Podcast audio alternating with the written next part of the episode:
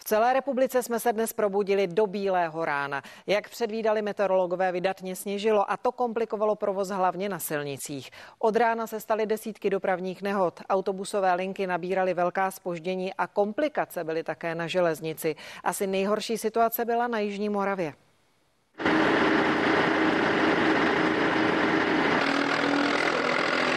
Komplikace na jihomoravských silnicích začaly už po páté hodině ráno. Na zasněžených a kluských vozovkách se zapotili hlavně řidiči kamionů. Velké problémy měly hlavně těžké kamiony při mírných stoupáních. Třeba tato nehoda dvou kamionů zcela zablokovala silnici mezi Babicemi a Neslovicemi na Brněnsku. Jeli jsme dva kamiony proti sobě, byla zasněžená silnice, nebyla vidět krajnice a srazili jsme se zrcátkama. Klouže to a nedá se jet.